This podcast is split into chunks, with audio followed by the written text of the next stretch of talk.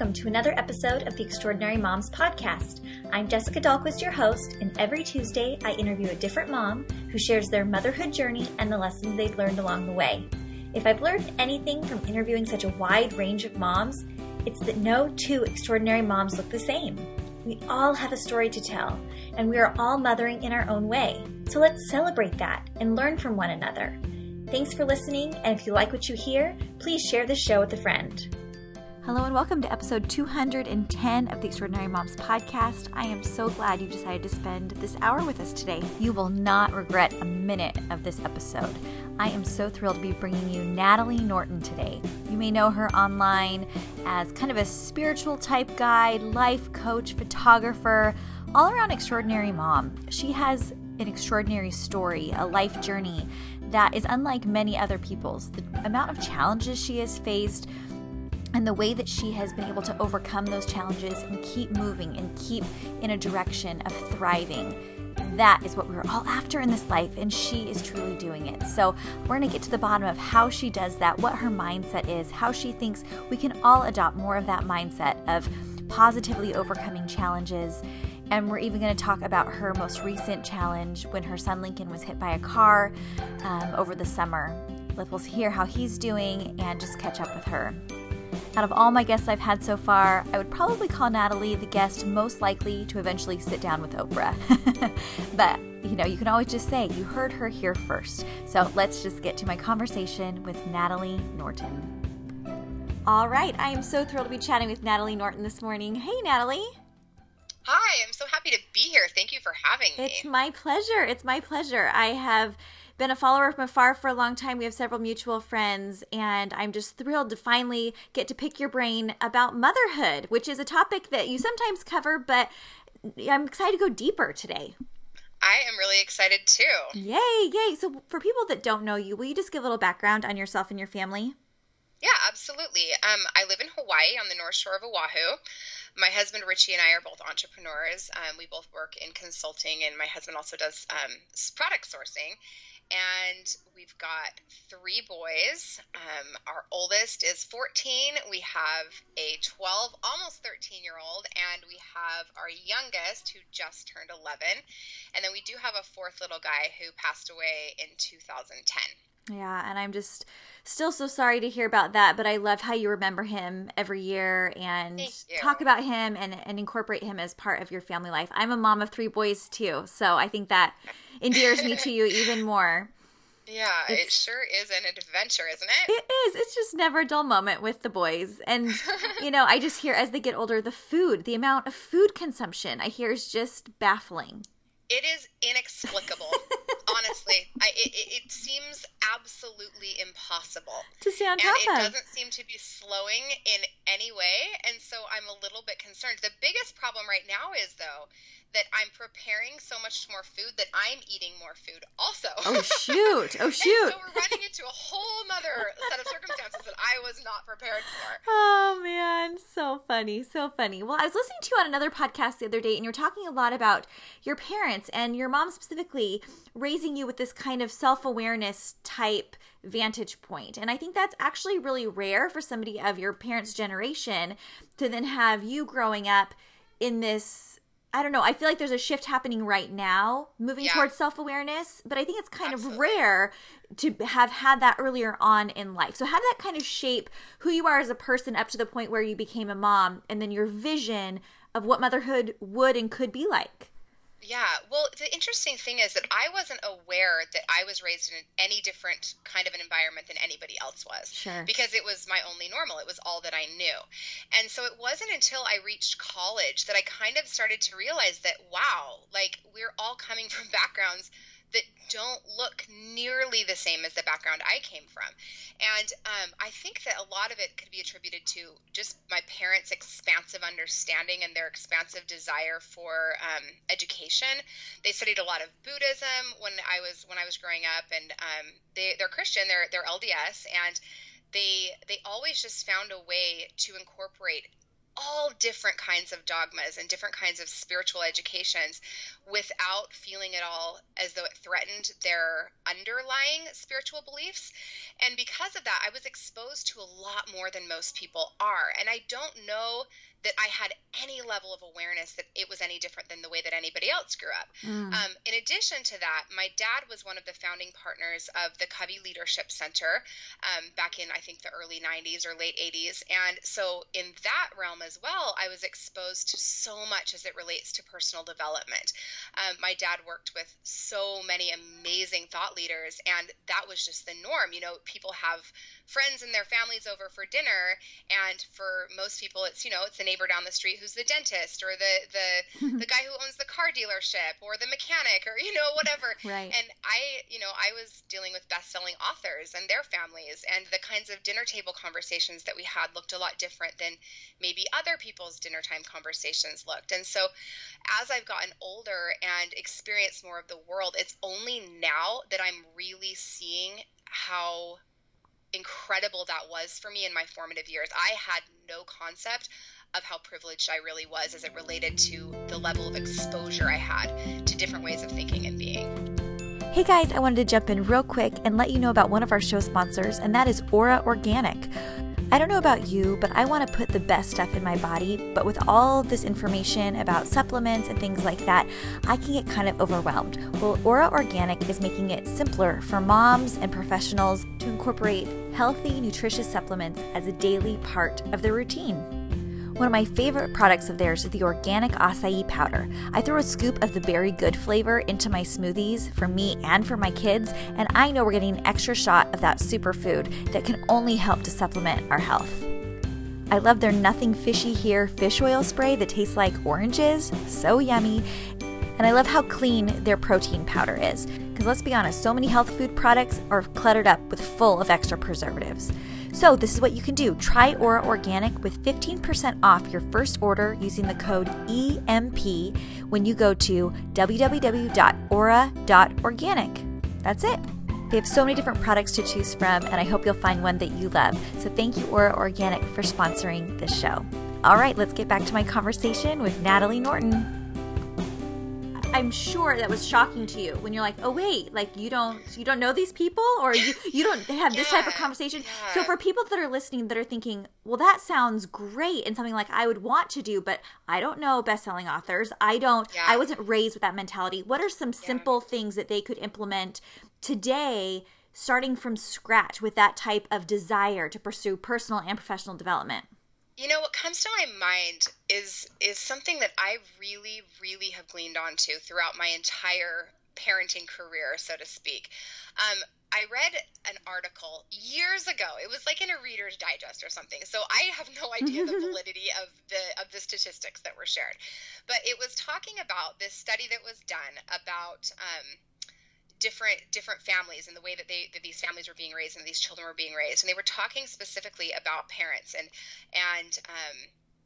self-help education, and saying that are people who read all these self-help books better at parenting because they're reading all these self-help books, or are the people that buy self-help books better parents to begin with? Oh, do you know what I mean? Yes. And because they're the kind of people who are looking for this kind of information. And it just sort of made me laugh.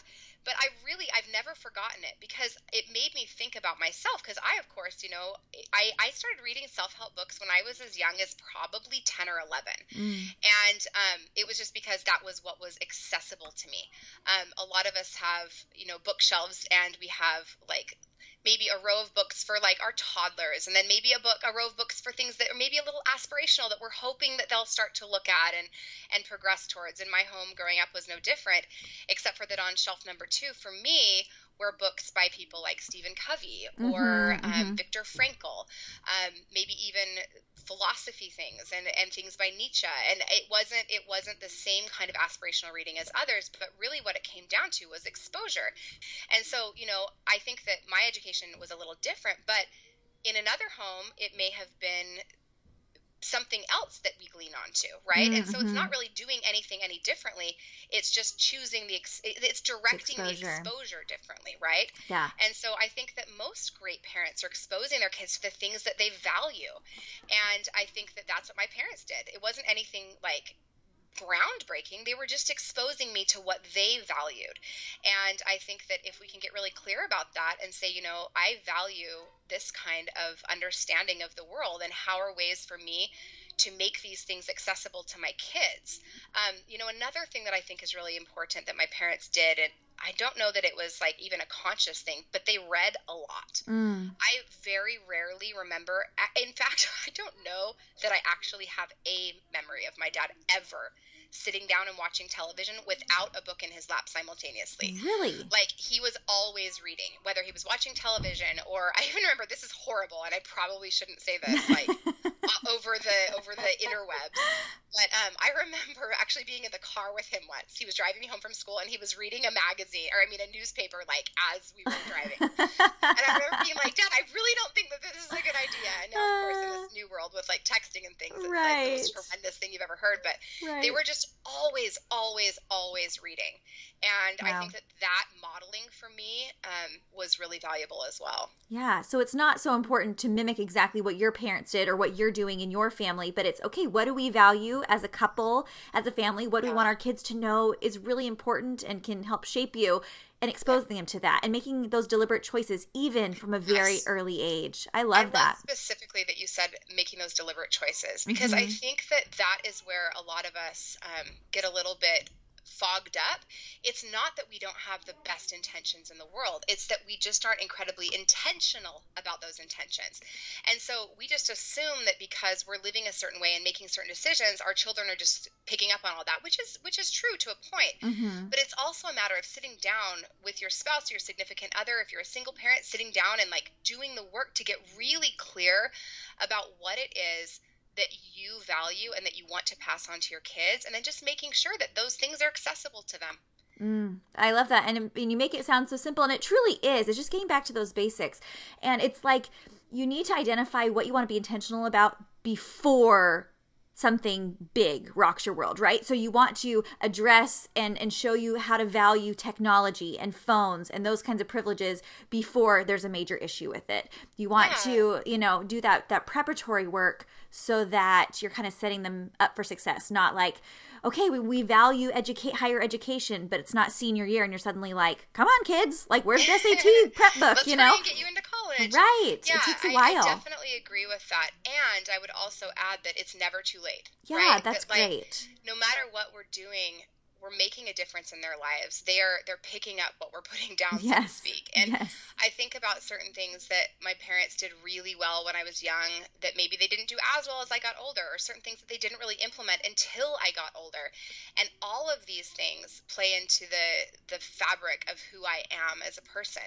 And I think that a lot of times parents beat themselves up so much because they think that, oh man, I wish I could go back in time this many years, or I wish I could do this part differently, but wherever you are is the perfect place to begin. And, from my own life, I've experienced quite a bit of tragedy, and we've had quite a bit of just tumultuous things that have sort of uprooted our lives.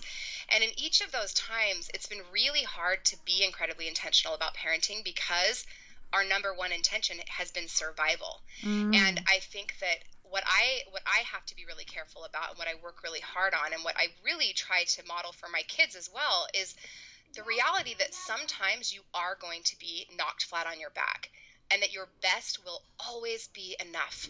And I think that even in those times where I'm not being as intentional as I wish I could be about teaching them specific principles or modeling specific behaviors for them, I'm modeling for them what it looks like to be a human, and that it's okay to be broken, and that it's okay to have things be really hard for a while.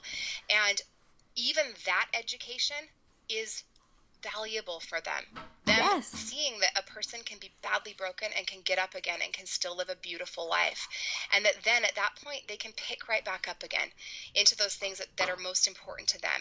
And above and beyond anything else, I mean, there are periods of time that I look back on and I'm like, oh my gosh, I really feel like I dropped the ball for them as it relates to their education during that period, or as it relates to their character education, or, whatever it may be, wherever they were developmentally at whatever age it was, like whether it was when my brother died and I was dealing with that grief, or when my son died, or then we were working to adopt these three kids. We had a daughter who was 8 at the time she moved in, 7 when she moved in, and then her biological siblings who were twins, who were 1 year old, and they were in our home for 2 years. We were under the impression we'd be adopting them, and then very unexpectedly, they were reunified with their biological mother after 2 years in our home full time. And all of these things really create a great level of upheaval, right? And that would be expected. And it's really easy for me to go back and look at those specific times and correlate them to, you know, the developmental things I should have been doing for my kids during those times when I was barely holding on for dear life. And what I have to think is, yeah, maybe I quote unquote dropped the ball, but maybe the things that they picked up are just as valuable in different ways. And maybe because I believe that I'm enough for them inherently, because they're mine and that's not an accident, I believe that my children are my children. And whatever it was that I taught them, as long as I was doing my best, will always be enough, and it will always be exactly what they need. And I guess that's the message I would want to say. Yeah, of course, we want to be doing all this work in advance. We want to lay down foundational things and do the very best we can because we love these kids, and life is big. And sometimes we are not going to be able to follow through on all those best laid intentions, and that is okay. Oh my gosh, chills. Oh, and I'm so glad. I'm 34. I'm so glad I'm hearing this message now. You know, how many people don't hear this, that their best is good enough? How many people are going rehashing their past and beating themselves up for what they didn't do when they're 50, 60 years old? Yeah. With this knowledge and this belief that is deep-seated in me, I can go forth really believing and understanding this. And I can move forward with faith and with hope. Yeah, absolutely. Yeah. You know, and something else along that same vein, I think a lot of times what we do as well, I'm 36, and I spent a lot of time in, how do I say this in the most dignified way? I had a lot of anger and resentment for certain things in my childhood that I felt should have been done differently, or, you know, just like that judgment. And I think that all of us, as we get older, develop some level of righteous judgment towards our parents, right? Like, well, I would have done this differently, you know? And it's not that they're awful. It's just that we think we know everything because we are clearly so much smarter than they are. And I think that the interesting thing for me as I've gotten a little older has been the grace that I now look back on, or that I now, that the filter of grace through which I now see those formative years of my life. And the more I go through, the more I realize that my parents really were doing the best they could. Yeah. Even at the times when I look back and I think, gosh, they really dropped the ball. Really, when I now know things in context with the level of understanding I now have, I have so much more compassion for them. And I think that as a parent, that even is such a valuable thing, to realize that where we came from, there, trying to see the good in that. And that was very healing and good for me. Now, granted, I came from a really exceptional background, and I recognize that. I think that for some people who came from things that were really, truly horrendous, of course, we're talking about a completely different situation. But one of the things that has really informed me as a parent has been offering that, that grace and that understanding to my own parents. And it really has helped me to offer the same to myself. Like, the point isn't perfection, and we'll always fall short if that's what we're searching for. Oh, absolutely. Absolutely. And I mean, and you touched on, there have been a lot of tragedies and a lot of loss in your life. And you must think every time it happens, like, seriously, like us, like, doesn't God know, like, we were already hit a couple times. Like, we don't get another one. Do you feel like you are better equipped with each successive phone call or the news or each event as it's happened? So, like, you lost your brother, which was terribly tragic and life-shattering to you. That was like the first big shift, right, Natalie? Yeah, absolutely. And then you had your foster kids, and there's been a few things since then that we'll go into, but does it get any – do you feel more equipped, I guess? Yes. Man, it is such a tough question to answer. Yes, absolutely yes. That is the answer. If I'm being literal and absolutely transparent, yes.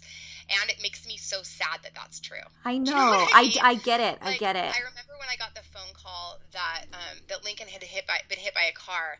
And I mean, he was in the intensive care unit. We really almost lost him, especially for those first few days and the first week, 10 days-ish. I mean, it was touch and go, and we were very, very lucky that he is still with us. And I remember when I got that phone call, I was at Target, and I remember, honestly, in that moment, making the differentiation between the way that I felt right then and the way that I felt when I found out that my brother had died, and realizing how much better equipped I was, which is an interesting feeling. Yes. To, in the moment, be aware that what you're going through is just as traumatic, but you have an increased capacity to handle it.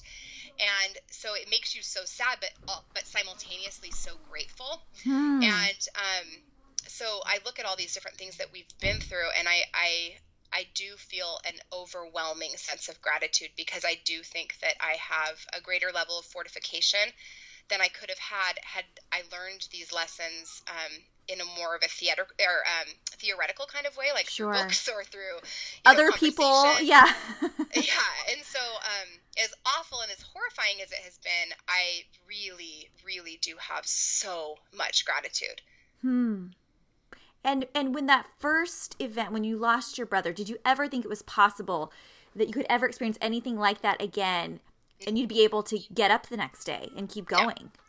Well, right? First of all, I just never thought that I would ever be asked to go through anything sure, like that again, because sure. it felt like a quota, and the quota had been reached. Right. You know, like that's the max. This is a big, hard, horrifying thing that we are facing, because yeah. you know, my brother and I were best friends. It was just he and I, and I do have two half sisters. They're older than me and did not grow up in my home. My dad was married before my mom and had two daughters, and they were raised by their mother. And of course, I loved them. I just didn't have a relationship with them because mm-hmm. we didn't grow up together, and I very rarely saw them.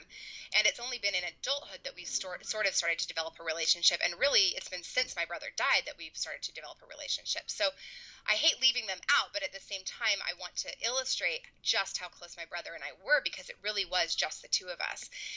And man, when he went, I could not imagine ever suffering like that again. Oh. And I didn't think I would ever have to, because I really firmly, deeply believed that was, like I said, that was the quota, and we'd reached that quota. And so almost like, yeah, that was so hard and I hate it, but now we get to move forward with our learning and fly free, you know, right. And little did I know.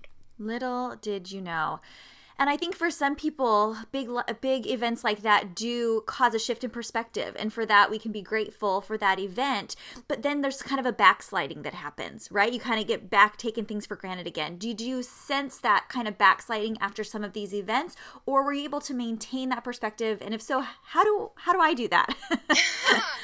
You know, that's something I'm going to have to think about for just a second, because I do think that there is backsliding, of course, that happens. But fundamentally, on the deepest level, you are changed. Yes. It's like as though your whole life, people have they've explained to you oxygen, air that you breathe in and out. But you can't really you can't really understand that, because it's not something that you can see. And then one day you can't breathe.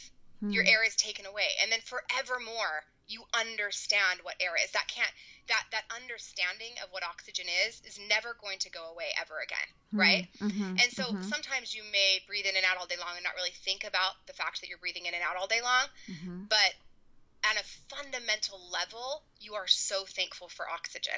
And that will never change. That's kind yes. of an analogy, but does that sort of make sense? Absolutely. Yeah. So, yeah. So I'm sure there's moments day to day where you're like, you know, you get really sick and you're like, this is the pits, this is the worst. Yeah. I just want to get better. And you have that human response, but then ultimately you're like, but I'm alive.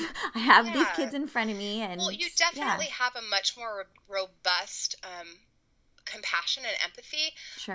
Recently, it was actually after I hate calling them my foster kids because they were my children. That makes it seem different than it is and was. But when the kids left, I remember sitting down. We went on a road trip as a family for like 6 months. We just needed to regroup and kind of huddle up together. And it was a very intentional decision. We just needed some time to be with our people. And so we bought one-way tickets to New York City. We rented a car and we just drove across the United States, up and down, all the way down to Mexico, all the way up to Canada, across Canada. And we just decided we would just go until we felt done. And it was such a wonderful opportunity for us to really huddle up. And since my husband and I, like I mentioned before, are both entrepreneurs, we can work from anywhere. And so it was a financially feasible thing for us to do. And it was really, really exceptional. But at the very beginning of that trip, I remember we were staying in this weird little campground in upstate New York. And Richie was in the pool and I was dangling my feet over the edge. And I was just sort of like just tearing up and just feeling the weight of the loss and just missing my kids and worrying about them waking up without their mom. And I was all that the twins knew. And just to have, I was so worried that they would feel deserted. Like she just disappeared. I just never came back. One day I just was there and then I wasn't. It just, It broke my heart. And I just said, you know, this doesn't feel fair. It feels disproportionate. And Richie so lovingly said, it is disproportionate for a middle-class woman in the United States living in, you know, a safe environment where she has an education. Yes, for someone like you, it may be disproportionate, but think about the world as a whole. And it was like, everything just expanded out from me in that moment. And I started to think about the millions of people all around the world who experience great loss as a normal part of their life. People who live in war-torn countries, or people who are living in really significant poverty, or people who don't have access to drinking water, and just the perspective that shifted for me. And I think that has maintained. And I now when things are hard, yes, I do still feel bummed about them, but I'm a lot less knocked off course by hard things, because I get what hard really means. And it almost feels sometimes like I'm being disrespectful or dishonoring the hardship of others when I complain about silly things. Like not that things are silly, but like when I have a cold, I've been sick like since the beginning of the year and I've been complaining about it. And that just seems so frivolous, you know, when there's people like dying across the country from the flu right now, you know, it just like puts things like that into perspective. And I'm so thankful for that. But then of course you walk that fine line between wanting to, not to disrespect other people's hardship while simultaneously honoring your own, because I think that we also run the risk of dishonoring our own hardship by saying, oh, well, it's not as bad as that. So who am I to be sad? And who am I to hurt? And that's not healthy either. Hey everyone, I wanted to interrupt one last time to thank another one of our sponsors, and that is DailyBurn.com. DailyBurn is the fitness program you can stick with and get results from. The gym is not for everybody, and depending upon the season of your life, working out from home is literally the only way you're ever going to make it happen. So gaining access to thousands of fitness videos in varying styles and athletic levels, and with little to no equipment required, that is a plan that I can stick with. They provide personalized workout plans so you can choose expert-led workouts of every kind, and it gives you the motivation you need to make it a part of your daily life. If you visit dailyburn.com/EMP today, you can start your free 60-day trial. That's dailyburn.com/EMP. dailyburn.com/EMP, and that's 60 days for free. That's double their normal trial length. I love being able to share the solutions that are working in my busy life in hopes that it can help you in your busy life. So thank you so much, Daily Burn, for supporting the show. All right, let's get back to my amazing conversation with Natalie. And so what ratio would you say in teaching this to your children is modeling versus explicit teaching with your own words, telling them what you want them to know? Do you know what I mean by that? Yeah, I totally get the question. I just don't know if I can like, give an accurate give me the data ratio on that. I definitely, just who I am as a person, I'm a teacher. Mm-hmm. There's never a shortage of words in this home. You know, my husband and I are both authors, and like we speak to audiences for a living. Right. And so my poor kids are probably just like, oh my gosh, our parents are like fire hoses of information. But and I think that just is like our personalities and who we are. But I don't think it's like necessarily like a concerted effort that we're making as parents. It's just the way that we discuss life and the world. We're constantly talking about things. So in that respect, I'd probably say like 50-50. Yeah. But I always and forever think that it's the modeling that the kids are absorbing way more than the words. And so even though it may be 50-50 in terms of like how it's actually being presented, what they're picking up is probably 80% modeling, 20% what we say. Right. You know, even though the presentation is 50-50. Yeah. Even when you're talking about it, you're showing them that you value talking about it and discussing it and hearing from other people what they think about certain topics and things. And that becomes an act of modeling as well. Yeah. So, and I think we cannot underestimate doing that from a young age. Like we were talking about, you know, how you grew up from a young age. It's just that was your norm. You know, you show your kids what the norm is. And when you get them involved in conversations and when you help them to know that their opinion matters and their viewpoint matters, they will grow up with that confidence to exert that their thoughts. Yeah. And that's absolutely been true. You know, we had kids very young. I had my first when I was 20. I think I might have turned 21 right after he was born. But a lot of our friends had kids later, or they were younger than us, and so now they're just having kids. But anyway, because of that, when we're together with a bunch of adults, the other kids who are present are usually really little, a lot littler than our kids. And so all the kids will go off to play, and then all the adults will sit and talk. That's how it is whenever you have a dinner party or kind of a gathering, right? Well, what I notice is my older kids, my oldest two, and really all three of them will end up kind of congregating with the adults. And sometimes I sit and I'm like, oh, I don't know if I want my kids involved in this conversation. It's a little bit of an adult conversation. But then I look at them and I realize like they're right up to par with this conversation, and they feel as though they fit, and they feel as though their thoughts are going to be validated. They're not self-conscious about sharing what they feel. They're not self-conscious about asking questions and exploring. And I think that that's maybe what we've modeled more than anything, is just the ability to speak your mind and to ask questions and to not feel ashamed for not knowing things. If anything, that's maybe what we've modeled best, is the there's not a culture of shame at all in our home. Like really anything. Like if you're wondering about anything, we can talk about that. And you're never going to be told you're stupid or that that's a silly question. And I think that because of that, we've got really curious kids who are really comfortable asking questions and learning. I love that. I love that.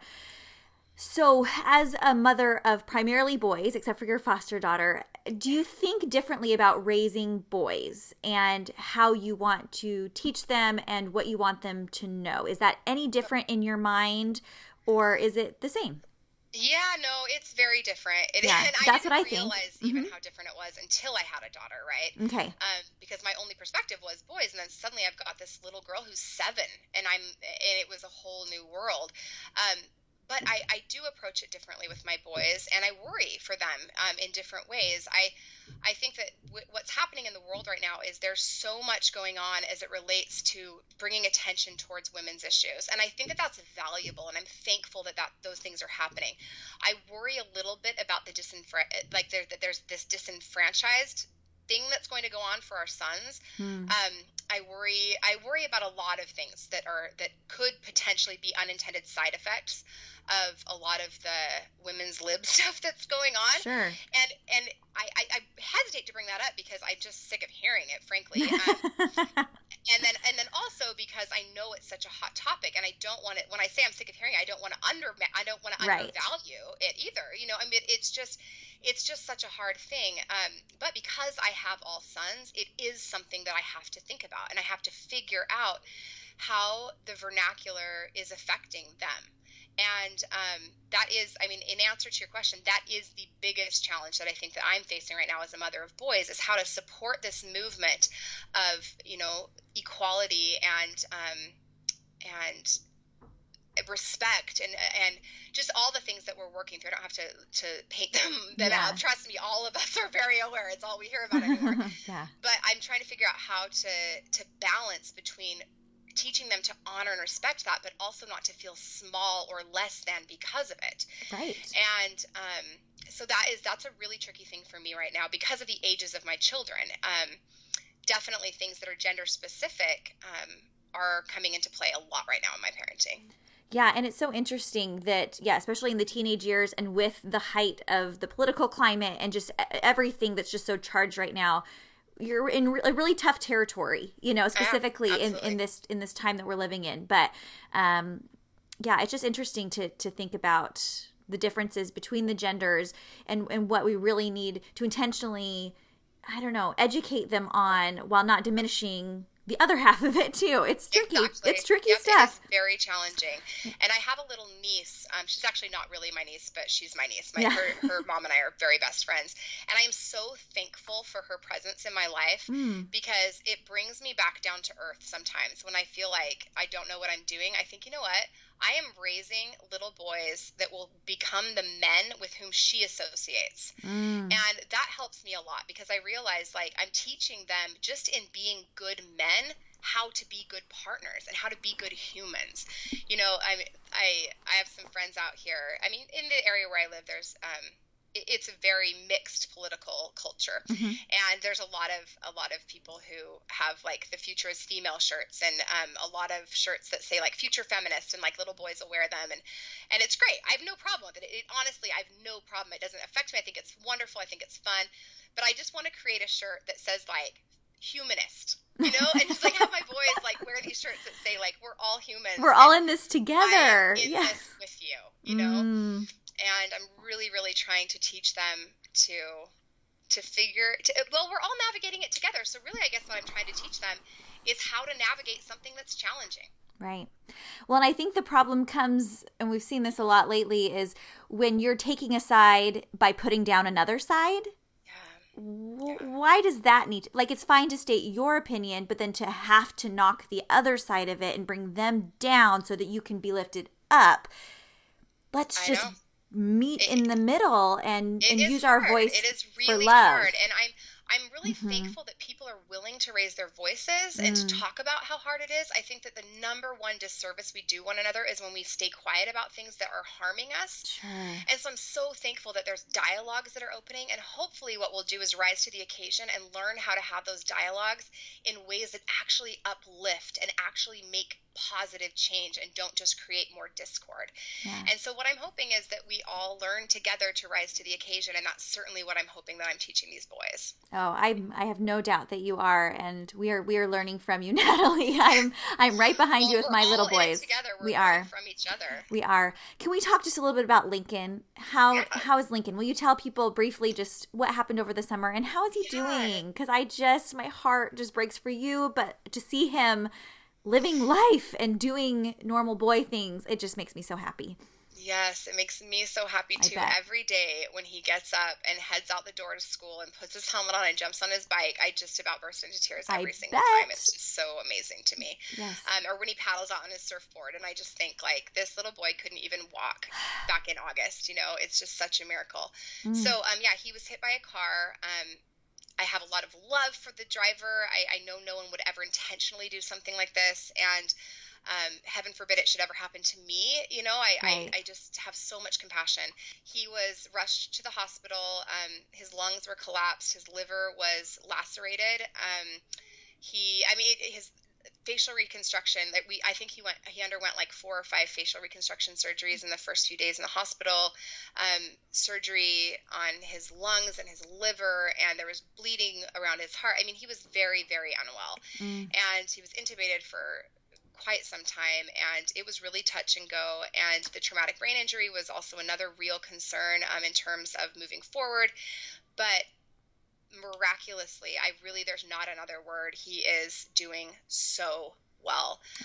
There are a few more things that may need to happen. He may need a couple more facial reconstructions as he gets older, but right now he is just done going under the knife. And I feel like I can totally respect that because 10 surgeries in, 3 weeks is plenty. Yeah. For a little boy to undergo. So. And so I feel like if at this point he's calling uncle and saying, I just need to take a break, I am totally down with supporting that decision. Absolutely. Absolutely. I am so thankful for your family that this was the ending. You certainly certainly deserved a win on the end of this one. Yes. Definitely that's how I feel. And I'm so thankful. And one thing that has been interesting for me is, I have a lot of friends who've lost children because I've lost a child, and I feel like it's almost like the blind date kind of thing. Like, oh my gosh, you really need to talk to my friend. She's single and you love each other.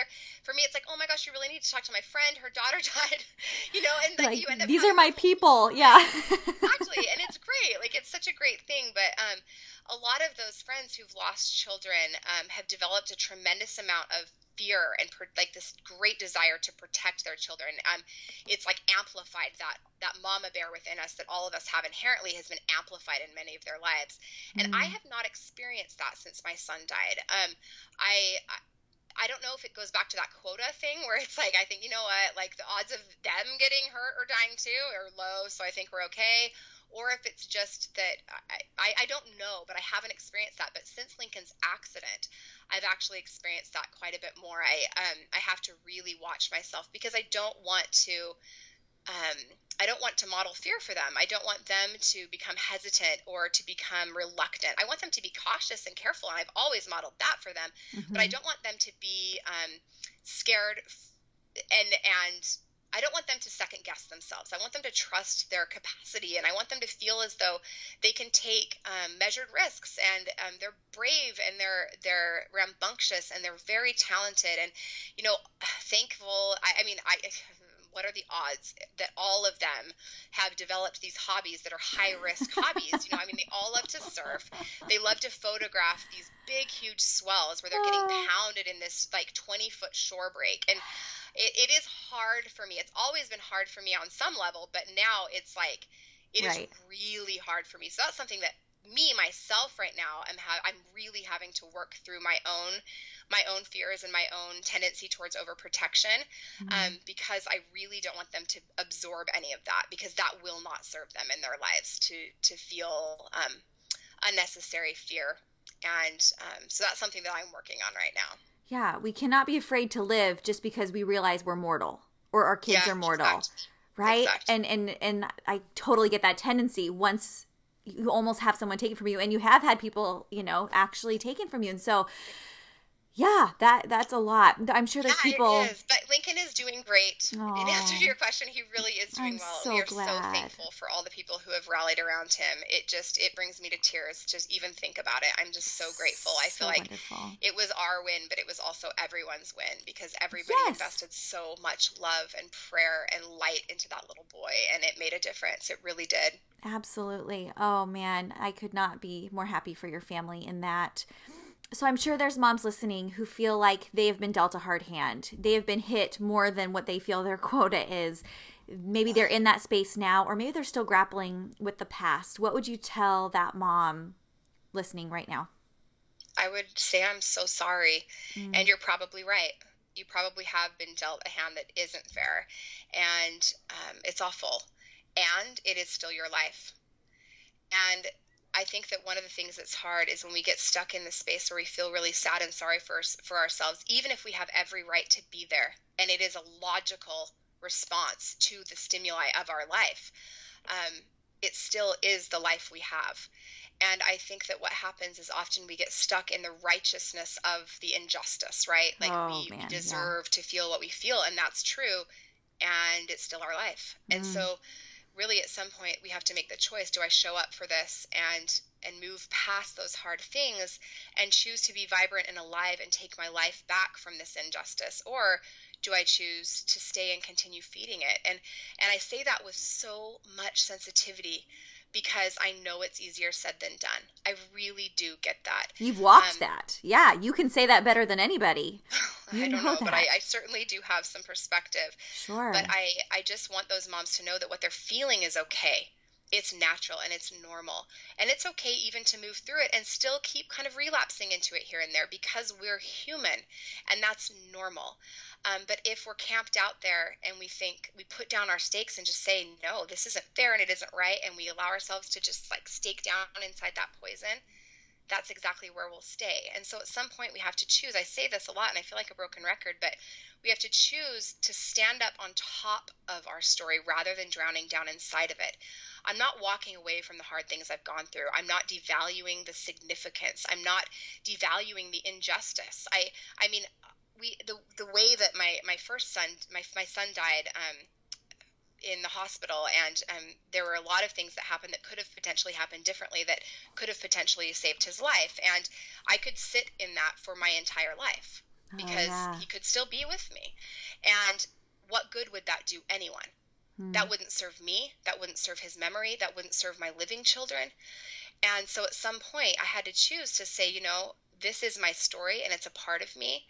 but I'm not going to suffocate down inside of it. I'm going to stand up on top of it and move forward from here.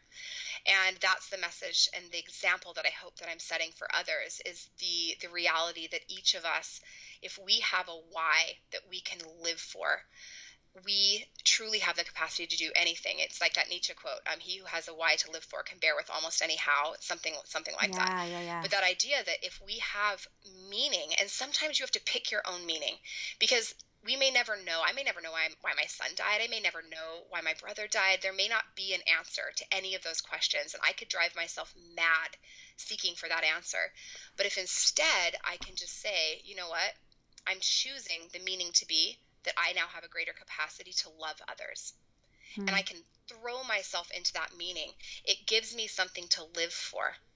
And so instead of suffocating down inside of those things that I might be tempted to suffocate down inside of, I have something worth getting up and out for. And I think that's true of anyone if they choose it. Man. In the intro, you haven't heard this yet, but I said I would call you probably the most likely person to ever sit next to Oprah that I would ever have on the show.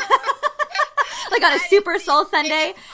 And this is why. I mean it. Golly. You are just, you are. Okay, so someone listening, I just want you to crochet that on a pillow and send it to me. Okay? Exactly. Most likely to sit next to Oprah. And if I'm calling it now, then you maybe take me along with you. Maybe that's how this works. I'm not really sure. We're a package deal. Exactly. Natalie, that is just so huge. I just have one more question on that. So as I started going to therapy last year, and I've really been working on the difference between knowing what I should be thinking or could be thinking that's more constructive, and rewriting narratives and things like that. Yeah. And so there's the knowing what is good and helpful and what would be most helpful in my life, and then there's the actual implementation. And so like in those dark days where you're kind of in survival mode, it's hard to pick, or maybe just outside the survival mode, you know, that outside of that initial grief, when you're trying to implement those things that you're really learning for the first time, and it's not coming naturally yet, but you know what you could be doing to feel freer, and you know what you would tell a friend with so much compassion and love and grace, but you're struggling to do it yourself. Yeah. You know, there's something that you said in that sentence that really stands out to me. And it's that idea of should, right? Like we should all over ourselves all the time. What I should be thinking, what I should be feeling, what I should be doing. Yeah.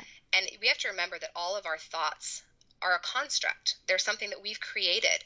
They aren't always based in reality. And in fact, very rarely are they a fair representation of truth and reality. And so I think that if we can move out of should and just say, where am I today? And then embrace ourselves there, meet ourselves there, and let that be okay. And say, okay, if this is where I am today, what's the best I can do from here? And then allow ourselves to let that be enough. And a lot of that comes down to developing a greater self-awareness and self-love. I think that one of the things that was the most miraculous for me in that great breaking down of everything that I was, that came through the trauma and the grief and the hardship, was realizing that when I was in the ashes of it all, there was no one who was going to show up and love me but me, because no one had the capacity. Right. I mean, a lot of us, like, we may look to Christ, or we may have a different dogma that guides us in different ways. And that's all beautiful and true. And then on some fundamental level, in terms of what you can see, it's you. You are there for you. And recognizing that within inside of myself, and recognizing that whether all of that came from God or whatever everyone's belief system is, it's intrinsic. It's in us. And realizing that strength and that power that is intrinsic, and learning to trust that so fiercely, that is where you go from here. You learn to trust the self, and you learn to, when you say to yourself, this really is the best I can do today, you learn to believe you. You become your own advocate and your own best friend. And there have been times when I have literally looked at myself in the mirror and said, Natalie, you will survive. Natalie, you are enough. Natalie, you have what this moment takes. Inside of you, you have everything there that you need. And I really hope that those who are listening can hear that message in their hearts as well, because I'm speaking to you and to you and to you. Yeah. You have what this takes. You have what you need. And it's not something that you need from a self-help book or from a podcast or from anybody outside of you. Intrinsically, inherently, you have everything you need within you. And if nothing else, please trust that, because that is what guides you through. That is what makes all the difference. Your boys are really lucky to have you. I am lucky to have them, and because that keeps you alive, you know. Like I hate talking about these things, and we skip over the darkness, because that's not really the part that we're talking about, the heroic journey, right? We're not talking about the deepest darkness of it all, right? Because that's not the story. We have assumptions about the dark part. Like, yeah, we know burying a child is really hard. We know, you know, we know that these things are hard. But I think that in that sometimes we skip over the messiest, ugliest, grittiest parts of the journey. And in those dark, deep, gritty, just all-encompassing, scary times, it was the thought of these boys counting on me, knowing that I'm their person. Yeah. And that no one could step in and fill that role the way that I could. And that why, man, the motivation of love for someone outside of yourself can certainly create miracles, because I don't know that I would have survived if I didn't have them to fight for. No, you're living proof of that. What's the lesson that's taken you the longest to learn, or perhaps you're still learning it? Okay. This is this is maybe an interesting answer, and I don't know that I would have ever expected that this would be the truth, but this is really the true answer. The thing that took me the longest to learn was perhaps that hard things could continue happening, and that was okay. I think that after my son died, after my brother died, I don't know that I believed I could handle any more hard things. And then specifically when my kids came and when I started to get wind of the fact that they might be leaving, I remember thinking like that I would of course survive, and that almost made me feel angry. Like, of course I'm going to survive, and God knows I'm going to survive. So he's going to make me go through this hard thing because he knows that I'll survive and I'll glorify him. But that doesn't feel fair. No. That just because I'm good, all these hard things keep happening. And I had this idea in my head that somehow hard things were happening because I was good and because I would glorify God in the hard things.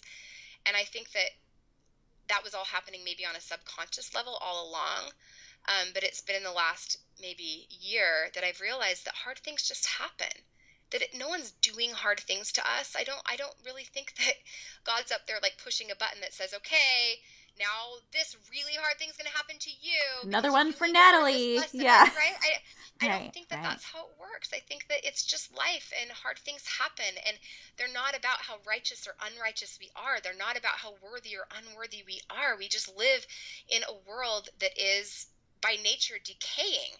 Right? Every moment the earth is dying. That's that. I mean, things are born and then they die. Every living thing, that's what's happening. And we live in this world that is falling apart, and we're doing our very best to live within it and to be joyful.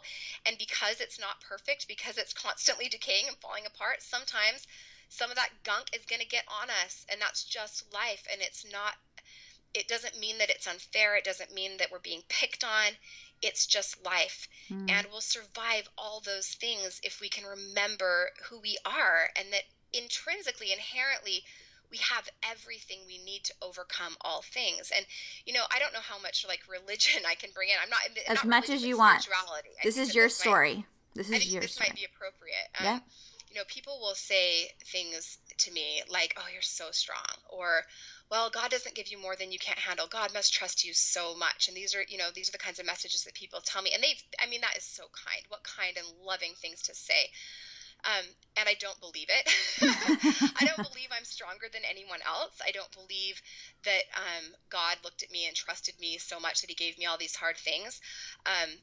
But I do definitely think that maybe God gives us all these hard things, or at least allows these hard things to happen in our lives so that we'll turn to him. Not because he thinks that we're so amazing that we're going to glorify him, but because he wants to remind us to turn to him. We need him, right? Like that idea of God can't give us more than we can handle. Are you kidding me? I've had so much more than I can handle. I could never have handled these things without God. Mm. And so way more than I could have ever handled. And yet through God, I was able to overcome all things. And I think that in learning and in growing through all of this, that may have taken the longest time, but it may also be the most profound, because now I really don't have as much fear about big challenges. I mean, yeah, I mentioned before, I worry about my kids' safety and things like that, but that's more in a general way.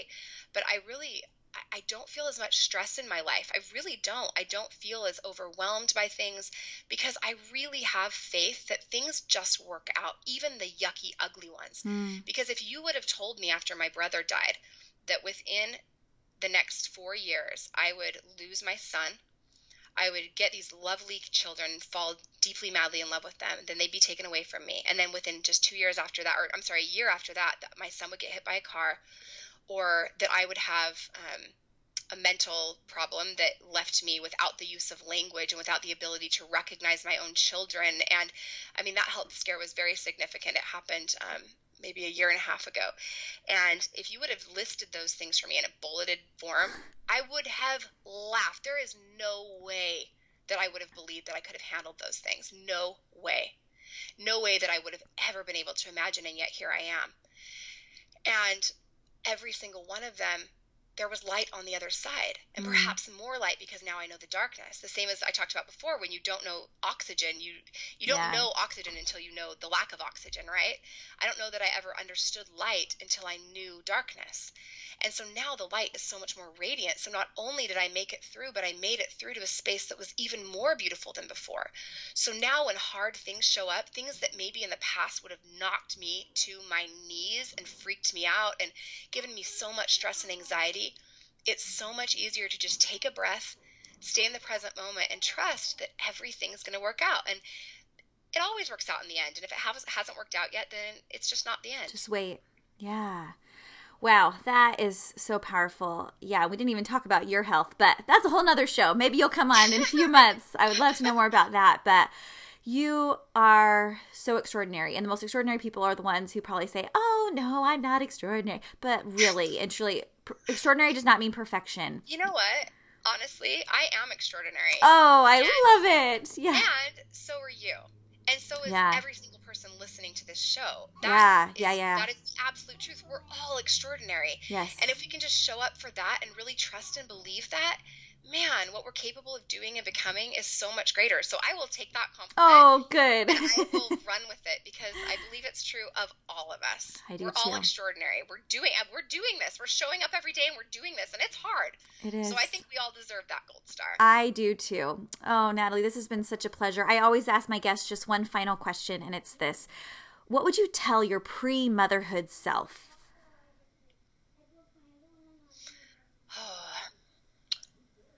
I think that I'm assuming I'm echoing what a lot of other people have said, because this just to me seems like the most obvious thing. I would tell her it goes so fast. Mm. And those things that you stay up at night over, worrying over and fretting over, aren't really that significant. That all that really matters once all's said and done is showing up and looking those kids in the face every day and letting them know that they fit with you. That there's always space for them with you, that you are always there. And that once all said and done, all the other things that we think we're failing at or the shortcomings that we may see, they're really irrelevant. I'm not going to oversimplify it by saying all we need is love, but I certainly do think that there is power in love that is perhaps the most significant tenet that we can offer our children as we raise them. And so I think I would just say to her, just love them and love them well, love them hard, love them well, and everything will work out. I had Dr. Laura Markham, one of my favorite parenting experts, on the show, and she said, anything can wait but love. Anything. Yes, amen. Anything. Amen. Natalie, this has meant so much to me, hearing from you today, speaking about motherhood, sharing your light. Thank you for letting us into your life and into your journey to learn from what you've been through. And just thank you for using your voice for so much good. You are truly extraordinary. it really was such an honor to be able to talk about my favorite thing in the world, which is being a mom. I don't get to do that very often, so I appreciate that so much. It was just such a joy. Thank you. Thank you. Have an amazing, amazing day. I feel like I've been taken to motherhood school. Oh, Natalie, that just penetrated my heart so deeply. You touched on so many things that I'm currently facing in motherhood right now, struggling through and learning right now. And it was just so incredible to get to speak with you and hear you speak from the heart about your motherhood experiences, from your trials, and to hear how it is completely possible to be knocked off your feet again and again and think, seriously, again? But to realize what you said at the end, that hard things could keep happening and it was all going to be okay. And that was okay. And God was still mindful of you. Whew, powerful. I know some of you are sitting somewhere right now feeling like you've been there. You've had the rug swept out from underneath you and you just don't know how to keep putting one foot in front of the other. But that's the key, friends. Getting up in the morning and thinking, what do you have to live for? Because there's a reason that you are here. There's a reason your kids are yours. You can do this. And I just felt so empowered through what Natalie shared with us today. So thank you so much, Natalie, for coming on the show. You can follow her on social media and everything. I love doing that. Everything will be linked at extraordinarymomspodcast.com. If you want to follow me on Instagram, you can do that at Jessica Dahlquist3 or on Facebook at Extraordinary Moms Podcast. This Friday is a Mom of the Month award winner episode, so keep nominating. I am going to pick a winner this afternoon and set up an interview for this Friday. So I'm excited to share that award winner. So thank you so much if you've already nominated. We always get so many incredible women being shared for the show, and it's very, very hard to pick. So thanks for making my job tough. All right, everybody, thanks for tuning into the podcast today, and we'll see you next week for another episode with another extraordinary mom. Bye.